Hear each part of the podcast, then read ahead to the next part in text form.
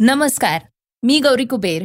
आता आपण ऐकणार आहोत आजचं सकाळचं पॉडकास्ट बिल्किस बानो प्रकरणात जन्मठेपेची शिक्षा सुनावलेल्या अकरा दोषींची सुटका करण्याचा निर्णय गुजरात सरकारनं घेतला होता.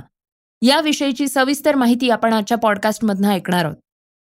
उत्तर प्रदेशमधल्या कानपूरमध्ये अनेक गर्भवती महिलांनी बावीस जानेवारी रोजी अयोध्येतल्या राम मंदिराचा अभिषेक सोहळा होणार असतानाच सरकारी रुग्णालयात डॉक्टरांना सिझेरियन प्रसूती करण्याची विनंती केली आहे. ही एक वेगळीच बातमी समोर आली आहे. हे प्रकरण नेमकं काय आहे तेही आपण ऐकणार आहोत. आज चर्चेतील बातमीमध्ये प्रकाश आंबेडकर यांनी पंतप्रधान नरेंद्र मोदी यांच्यावर केलेली टिप्पणी चर्चेत आली आहे. ते काय म्हणाले आहेत ते आपण ऐकणार आहोत.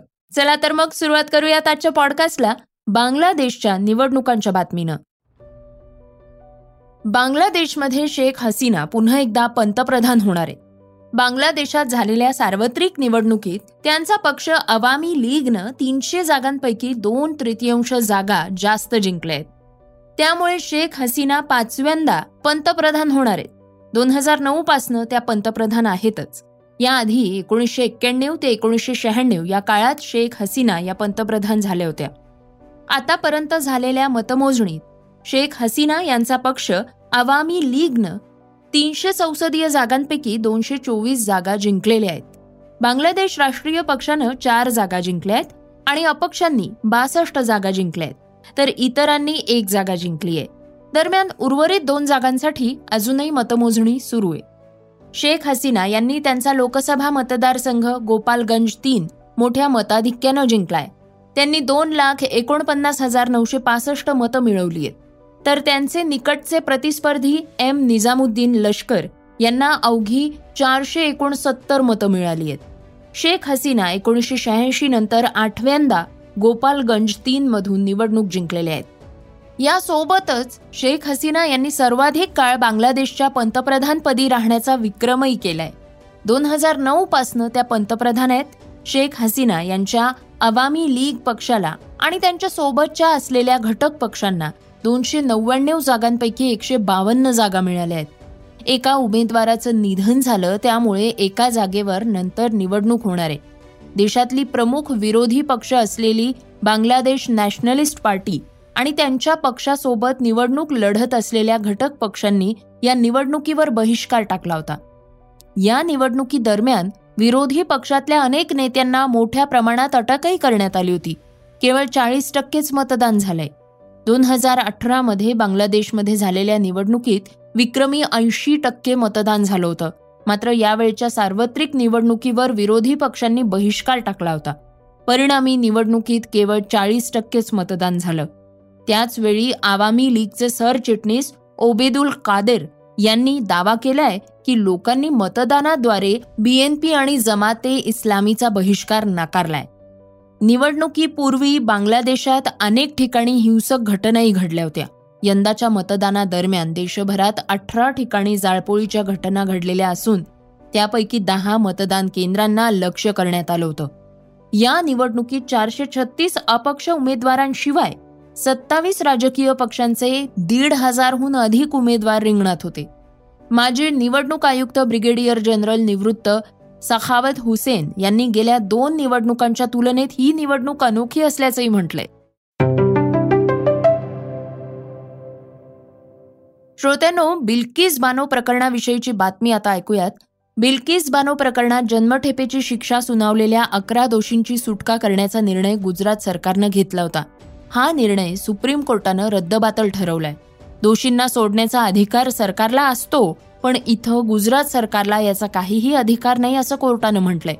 पण मग यामागचं कारण काय आहे ते आता जाणून घेऊयात. ऐकूयात नक्की बिल्किस बानो प्रकरण काय आहे. गुजरातमध्ये कार सेवकांना घेऊन जाणाऱ्या एक्सप्रेसला गोध्रा इथं आग लावल्याच्या घटनेनंतर तीन मार्च दोन हजार दोन मध्ये दंगल उसळली होती. यावेळी दाहोद जिल्ह्यातल्या लिमखेडा तालुक्यातल्या रंधिकपूर गावात उग्र झालेल्या गर्दीनं बिल्किस बानोच्या घरात प्रवेश घेतला आणि त्यानंतर या लोकांपासून वाचवण्यासाठी बिल्किस बानो आपल्या कुटुंबासह शेतात लपून बसली होती. तेव्हा बिल्किसचं वय एकवीस वर्ष होतं आणि ती पाच महिन्यांची गर्भवती होती. पण दंगलखोरांनी बिल्किस बानो आणि तिच्या कुटुंबाला पकडलं आणि बिल्किसवर सामूहिक बलात्कार झाला. तसंच तिची आई आणि इतर महिलांवरही अत्याचार करण्यात आला. या हल्ल्यात तिच्या कुटुंबातल्या सतरा सदस्यांपैकी सात जणांची हत्या करण्यात आली आणि सहा लोक बेपत्ता झाले ते कधीही सापडले नाहीत. या हल्ल्यातनं केवळ बिल्किस बानो अधिक एक व्यक्ती आणि केवळ तीन वर्षांचं एक बाळ वाचलं होतं. सामूहिक बलात्काराच्या आरोपींना दोन हजार चारमध्ये अटक झाली. जानेवारी दोन हजार आठमध्ये सीबीआयच्या विशेष कोर्टानं अकरा दोषींना जन्मठेपेची शिक्षाही सुनावली. या खटल्यावर गुजरात सरकारचा प्रभाव पडता कामा नये यासाठी हा खटला महाराष्ट्रात मुंबई हायकोर्टात वर्ग करण्यात आला. मुंबई हायकोर्टानं ही शिक्षा कायम ठेवली होती. आरोपींना सुरुवातीला मुंबईच्या आर्थर रोड तुरुंगात आणि त्यानंतर नाशिकच्या तुरुंगात ठेवण्यात आलं. त्यानंतर तब्बल नऊ वर्षांनंतर त्यांना गोध्राच्या सब जेलमध्ये पाठवण्यात आलं. पण दोन हजार बावीसमध्ये कशी झाली अकरा दोषींची सुटका? मे दोन हजार बावीसमध्ये तत्कालीन न्यायमूर्ती अजय रस्तोगी यांनी या प्रकरणातल्या अकरा दोषींना गुजरात सरकारकडनं तातडीनं माफी देण्याच्या अपीलला परवानगी दिली होती. त्यानंतर गुजरात सरकारनं पंधरा ऑगस्ट दोन हजार बावीस रोजी गोध्राच्या तुरुंगातनं त्यांची सुटका केली होती. त्यानंतर गुजरात सरकारच्या या निर्णयाविरोधात सुप्रीम कोर्टात अपील करण्यात आलं होतं. यानंतर आता पुन्हा सुप्रीम कोर्टानं या दोषींना सोडवण्याचा निर्णय रद्दबातल ठरवलाय. पण हा निर्णय रद्द का झाला? सुप्रीम कोर्टानं गुजरात सरकारचा अकरा दोषींची तुरुंगातनं सुटका करण्याचा निर्णय रद्दबातल ठरवला. याचं कारण सांगताना कोर्टानं म्हटलंय की कायद्यातल्या तरतुदींनुसार ज्या राज्यामध्ये खटला चाललाय त्याच राज्याचं सरकार दोषींना मुक्त करू शकतं. त्यामुळे बिल्किस बानोचा खटला महाराष्ट्रात मुंबई हायकोर्टात चालला याच कोर्टानं यावर निर्णय दिला होता. त्यामुळे गुजरात सरकारला दोषींना मुक्त करण्याचा अधिकारच नाहीये तो महाराष्ट्र सरकारला आहे. असं म्हटलंय.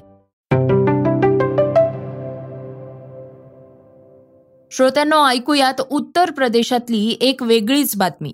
उत्तर प्रदेशातल्या कानपूरमध्ये अनेक गर्भवती महिलांनी बावीस जानेवारी रोजी अयोध्येतल्या राम मंदिराचा अभिषेक सोहळा होत असताना सरकारी रुग्णालयातल्या डॉक्टरांना सिझेरियन प्रसूती करण्याची विनंती केलीये. अयोध्येतल्या राम मंदिराच्या प्राणप्रतिष्ठा सोहळ्याचा सर्व देशभरात उत्साह पाहायला मिळतोय. प्राणप्रतिष्ठा सोहळा एका शुभ मुहूर्तावर पार पडणार आहे. हे पाहता ज्यांची प्रसूती त्याच दिवशी होणार आहे अशा अनेक गरोदर महिलांनी त्याच दिवशी मूल जन्माला यावं अशी इच्छा व्यक्त केलीय. अनेक गरोदर महिलांनी सिझेरियन प्रसूतीसाठी सरकारी रुग्णालयातल्या डॉक्टरांकडे विनंती केलीय. गणेश शंकर विद्यार्थी मेमोरियल मेडिकल कॉलेजमधल्या प्रसूती आणि स्त्रीरोग विभागाच्या प्रभारी सीमा द्विवेदी यांनी सांगितलंय की त्यांना एका लेबर रूममध्ये बारा ते चौदा सिझेरियन्स प्रसूतीसाठी लेखी विनंती मिळाल्या आहेत. तर बावीस जानेवारी रोजी पस्तीस सिझेरियन ऑपरेशन्सची व्यवस्था केली जाते. गर्भवती महिला आणि त्यांच्या कुटुंबातल्या सदस्यांनी डॉक्टरांना विनंती केली आहे की त्यांची प्रसूतीची तारीख बावीस जानेवारीच्या आधी किंवा नंतर काही दिवस असली तरीही शुभ दिवस मानून त्यांना त्याच दिवशी आपल्या बाळाला जन्म द्यायचा आहे. द्विवेदींनी पुढे असं सांगितलंय की गरोदर माता या अनेकदा पुजाऱ्यांकडनं शुभ तारीख आणि शुभ वेळ शोधून आणतात आणि त्या दिवशी प्रसूतीची विनंती करतात. पुढे त्यांनी नियोजित वेळ आणि तारखेला बाळंतपणाचे विविध अनुभवही सांगितले. कारण पुजाऱ्यांनी दिलेल्या मुहूर्तावर म्हणजेच शुभ मुहूर्तावर प्रसूतीचा आग्रह माता आणि कुटुंबीय धरत असतात. ही चिंताजनक बाब आहे. काही वेळा कुटुंबातल्या सदस्यांनी आई आणि मुलासाठी उद्भवणाऱ्या त्रासाकडे दुर्लक्ष करत अशी अपेक्षा पुढे ठेवली आहे. पण मानसशास्त्रज्ञ याबद्दल काय म्हणतात? तर मानसशास्त्रज्ञ दिव्या गुप्ता यांनी पीटीआयशी बोलताना असं सांगितलं की लोकांचा असा विश्वास आहे की जर एखाद्या मुलाचा जन्म एखाद्या शुभ मुहूर्तावर झाला तर त्याचा त्या मुलाच्या व्यक्तिमत्वावर सकारात्मक प्रभाव पडतो. कधीकधी धर्म आणि अध्यात्म माणसाला जीवनातल्या ताणतणावांना सामोरे जाण्यासाठी आणि सकारात्मक दृष्टिकोन ठेवण्यासाठी ताकद देतात.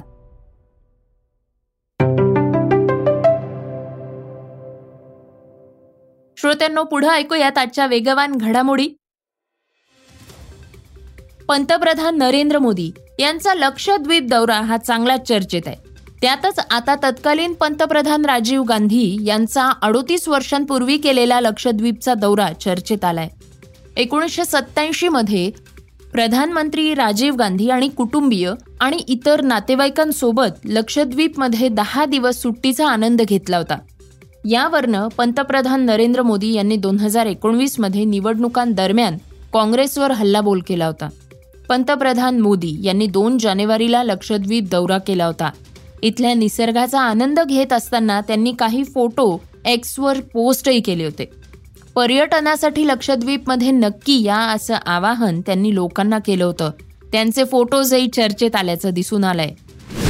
पंतप्रधान नरेंद्र मोदी यांच्याबद्दल आक्षेपार्ह वक्तव्य केल्यानंतर मालदीववरल्या भारताचा संताप कमी होण्याचं नावच घेत नाहीये. या प्रकरणी सोशल मीडियावर युजर्स खूपच भडकल्याचं पाहायला मिळालं होतं. त्यानंतर आता बड्या ट्रॅव्हल कंपन्यांनी सुद्धा या प्रकरणात बाजू घेण्यास सुरुवात केली आहे ईज माय ट्रिप या ट्रॅव्हल कंपनीनं मालदीवला मोठा झटका दिलाय. देशातली सर्वात मोठी ट्रॅव्हल कंपनी ईज माय ट्रिपनं मालदीवला जाणाऱ्या सर्व फ्लाईट बुकिंग्ज रद्द केल्या आहेत. कंपनीचे सहसंस्थापक आणि सीईओ निशांत पिट्टी यांनी स्वतः सोशल मीडियावर एक पोस्ट शेअर करत ही माहिती दिली आहे. जगातल्या सर्वात प्रतिष्ठित पुरस्कारांपैकी एक असलेल्या गोल्डन ग्लोब अवॉर्ड्सनं दोन हजार चोवीसच्या विजेत्यांची घोषणा केली आहे. कॅलिफोर्निया युएसए इथं या पुरस्कारांचं आयोजन करण्यात आलं होतं. यंदाचं गोल्डन ग्लोब अवॉर्ड सोहळ्याचं हे एक्क्याऐंशीवं वर्ष होतं. यंदाच्या गोल्डन ग्लोबमध्ये ओपन हायमर आणि बार्बी या दोन्ही बॉलिवूड सिनेमांचं वर्चस्व पाहायला मिळालं. क्रिस्टोफर नोलननं ओपन हायमरसाठी सर्वोत्कृष्ट दिग्दर्शकाचा पुरस्कार जिंकलाय तर मार्गो रॉबीच्या बार्बी या चित्रपटाला गोल्डन ग्लोब पुरस्कार दोन हजार चोवीसमध्ये नऊ श्रेण्यांमध्ये सर्वाधिक नामांकनं मिळाली आहेत. Leonardo डिकॅप्रिओच्या killers of the flower moon या चित्रपटाला सात श्रेण्यांमध्ये नामांकन मिळाल्याचं दिसून आलं. दक्षिण आफ्रिकेच्या संघाला मोठा फटका बसलाय. अनुभवी यष्टीरक्षक फलंदाज हेनरिक क्लासेननं कसोटी फॉर्मॅटला अलविदा केलाय. तो संघासाठी केवळ चारच कसोटी सामने खेळलेला आहे. या काळात त्याच्या बॅटमधून आठ डावांमध्ये तेराच्या सरासरीनं एकशे चार धावा आल्या आहेत. कसोटी क्रिकेटमध्ये त्याची वैयक्तिक सर्वोत्तम फलंदाजी ही पस्तीस धावांची होती. बत्तीस वर्षीय या फलंदाजानं शेवटचा कसोटी सामना वेस्ट इंडिज विरुद्ध खेळला होता. तेव्हापासून तो पुन्हा आफ्रिकन कसोटी संघात पुनरागमन करण्यासाठी धडपडत होता. अनुभवी फलंदाज डीन एल्गर नंतर नवीन वर्षात कसोटी फॉर्मॅटमधनं निवृत्ती घेणारा तो दुसरा फलंदाज आहे. श्रोत्यांनो वळूयात आजच्या चर्चेतल्या बातमीकडे. राम मंदिराच्या उद्घाटनाची तयारी देशभरात जोरदार सुरू आहे. त्यासाठी निमंत्रणं पाठवण्याची लगबगही दिसून येते पंतप्रधान मोदींनी देशवासियांना बावीस जानेवारीला दिवाळी साजरी करण्याचं आवाहन केलंय. यावरनं वंचित बहुजन आघाडीचे नेते प्रकाश आंबेडकर यांनी मोदींना टोला लगावलाय. दिवाळी साजरी करण्यासाठी मोदींनी एक एक हजार रुपये गरिबांना वाटप करावेत असा सल्ला त्यांनी दिलाय. पत्रकार परिषदेत प्रकाश आंबेडकरांना विचारण्यात आलं की तुम्हाला राम मंदिराच्या उद्घाटनाचं निमंत्रण मिळालं का? यावर उत्तर देताना त्यांनी सांगितलं मी वर्तमानपत्रातून वाचतोय की मला निमंत्रण येणार आहे. मी तर अजून वाट पाहतोय. या सगळ्यात आंबेडकर यांनी विधानसभा अध्यक्ष राहुल नार्वेकर यांच्याविषयी केलेलं वक्तव्य चर्चेत आलंय. ते म्हणाले मी असताना राहुल नागवेकरांना म्हणतोय ना की ते सुप्रीम कोर्टच्या अंडर नाही. कायद्याचं राज्य चाललं पाहिजे हे बरोबर आहे. राहुल नागवेकर निर्णय देत नाही हे अत्यंत चुकीचं आहे हे मी मान्य करतोय. परंतु राहुल नागवेकर स्पीकर म्हणून सुप्रीम कोर्टाच्या अंडर नाहीत. तेव्हा सुप्रीम कोर्ट जे स्पीकरला स्वतःच्या ताब्यामध्ये घ्यायला बघतंय या निमित्ताने स्पीकर म्हणून राहुल नागवेकर यांनी सांगितलं पाहिजे मी देणार नाही. मला जेव्हा द्यायचंय तेव्हा मी शिवसेना आमदार अपात्रतेचा निर्णय काय लागणार? याच्याकडे सर्वांचंच लक्ष लागलेलं आहे. श्रोत्यांनो हे होतं सकाळचं पॉडकास्ट आजचं सकाळचं पॉडकास्ट तुम्हाला कसं वाटलं हे आम्हाला सांगायला विसरू नका. यूट्यूबवर सुद्धा तुम्ही आता हे सकाळचं पॉडकास्ट ऐकू शकता आणि त्या माध्यमातनं तुमच्या प्रतिक्रिया तुमच्या सूचना आमच्यापर्यंत जरूर पोचवा. सगळ्यात महत्वाचं म्हणजे सकाळचं हे पॉडकास्ट तुमच्या मित्रांना आणि कुटुंबियांना नक्की शेअर करा. तर आपण आता उद्या पुन्हा भेटूयात. धन्यवाद. Research and script Yugandhar Tajane. वाचा बघा आणि आता ऐका आणखी बातम्या. ई सकाळ डॉट कॉम वर. तुम्ही हा पॉडकास्ट ई सकाळच्या वेबसाईट आणि ऍप वर सुद्धा ऐकू शकता. विसरू नका या पॉडकास्टला आपल्या आवडीच्या पॉडकास्ट ऍप वर सबस्क्राईब किंवा फॉलो करायला.